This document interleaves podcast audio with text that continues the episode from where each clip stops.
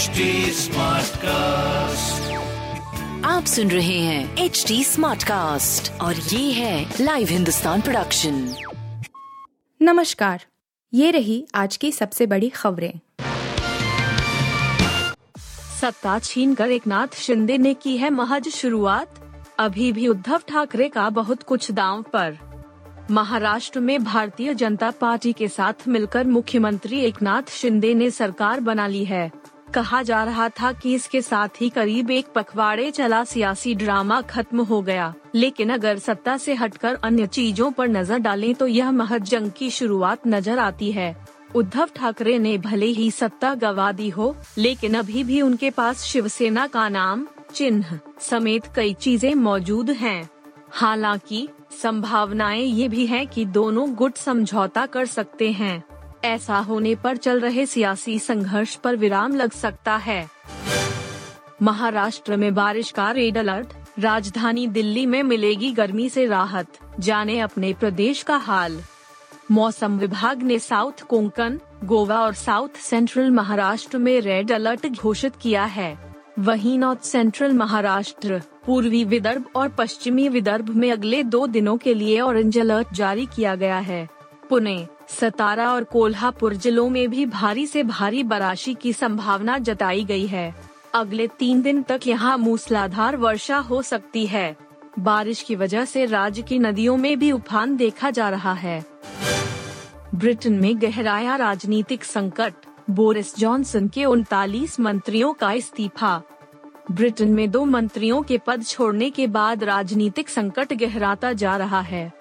Conservative party में बगावत के बाद उनतालीस मंत्रियों और संसदीय सचिवों ने इस्तीफा दे दिया है।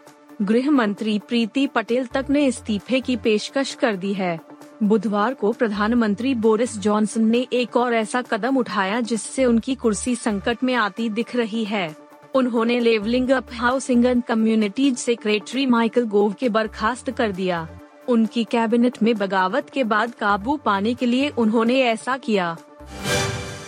पेट्रोल डीजल के रेट में सैतालीसवे दिन भी राहत, कच्चा तेल एक सौ डॉलर प्रति बैरल के करीब। आज कच्चे तेल के रेट में कमी दिख रही है। ब्रेंट क्रूड अब एक सौ डॉलर प्रति बैरल के करीब है। इस बीच रोज़ाना की तरह पेट्रोलियम कंपनियों ने पेट्रोल डीजल के नए रेट जारी कर दी हैं और पिछले कई गुरुवार की तरह यह गुरुवार भी राहत भरा है। पेट्रोल डीजल के दाम में लगातार सैतालीसवे दिन भी कोई बदलाव नहीं हुआ है। आज सबसे सस्ता पेट्रोल पोर्ट ब्लेयर में चौरासी दशमलव एक शून्य रूपए है और डीजल उनासी रूपए चौहत्तर पैसे लीटर है। गैर ब्रांडेड वस्तुओं पर जीएसटी लगने से पहले बढ़े दाम, रसोई की आटा दाल, चीनी पर महँगाई की मार। खाने पीने की वस्तुओं के दाम बढ़ने से आम आदमी का बजट बिगड़ने लगा है। बीते एक सप्ताह के भीतर खाद्य पदार्थों की कीमत में करीब 10 फ़ीसदी की तेज़ी देखी गई है। वजह बताई जा रही है कि गैर ब्रांडेड आटा चावल जीएसटी के दायरे में लाने से जमाखोरी शुरू हो गई है। आवक कमज़ोर होने के कारण रेट बढ़ गए। व्यापारी रेट बढ़ने की वजह कमज़ोर उत्पादन बता रहे हैं। हालाँकि खाद्य तेलों पर फ़िलहाल कोई असर नहीं पड़ा है। फारूक अब्दुल्ला ने हर घर तिरंगा अभियान का किया विरोध।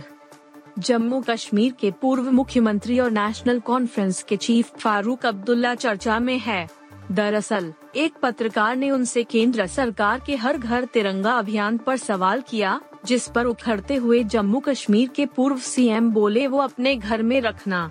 फारूक अब्दुल्ला का ये वीडियो सोशल मीडिया पर तेज़ी से वायरल हो रहा है। दरअसल फारूक अब्दुल्ला श्रीनगर के बाज़ार में एक दुकान पर पहुँचे थे। यहाँ पत्रकार ने उनसे सवाल पूछा कि हर घर तिरंगा अभियान को कैसे देखते हैं? इस पर फारूक अब्दुल्ला ने गुस्से में कहा कि वो अपने घर में रखना। आपको बता दें कि फारूक अब्दुल्ला ने विपक्ष का राष्ट्रपति पद का उम्मीदवार बनने से इनकार कर दिया था। आप सुन रहे थे हिंदुस्तान का डेली न्यूज़ रैप, जो एच टी स्मार्ट कास्ट की एक बीटा संस्करण का हिस्सा है। आप हमें फेसबुक ट्विटर और इंस्टाग्राम पे एट एच टी या podcasts@hindustantimes.com पर ईमेल के द्वारा सुझाव दे सकते हैं आप सुन रहे हैं एच स्मार्ट कास्ट और ये था live Hindustan production HD Smartcast.